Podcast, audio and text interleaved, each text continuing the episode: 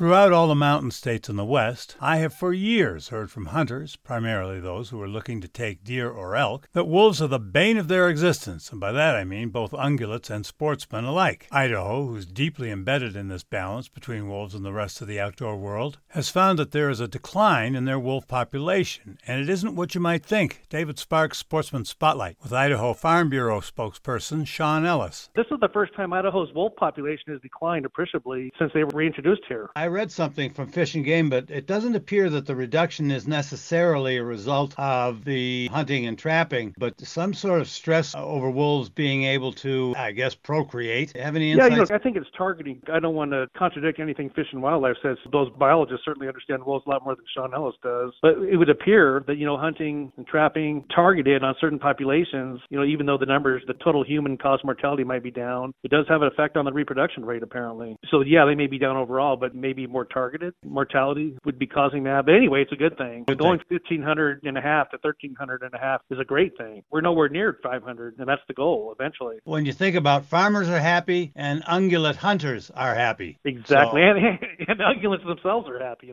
Wolves are having a major negative effect on a lot of elk and deer populations in certain areas of the state. Yep. Bring nature back into balance. Hope you enjoyed Sportsman Spotlight. I'm David Sparks. See you next time.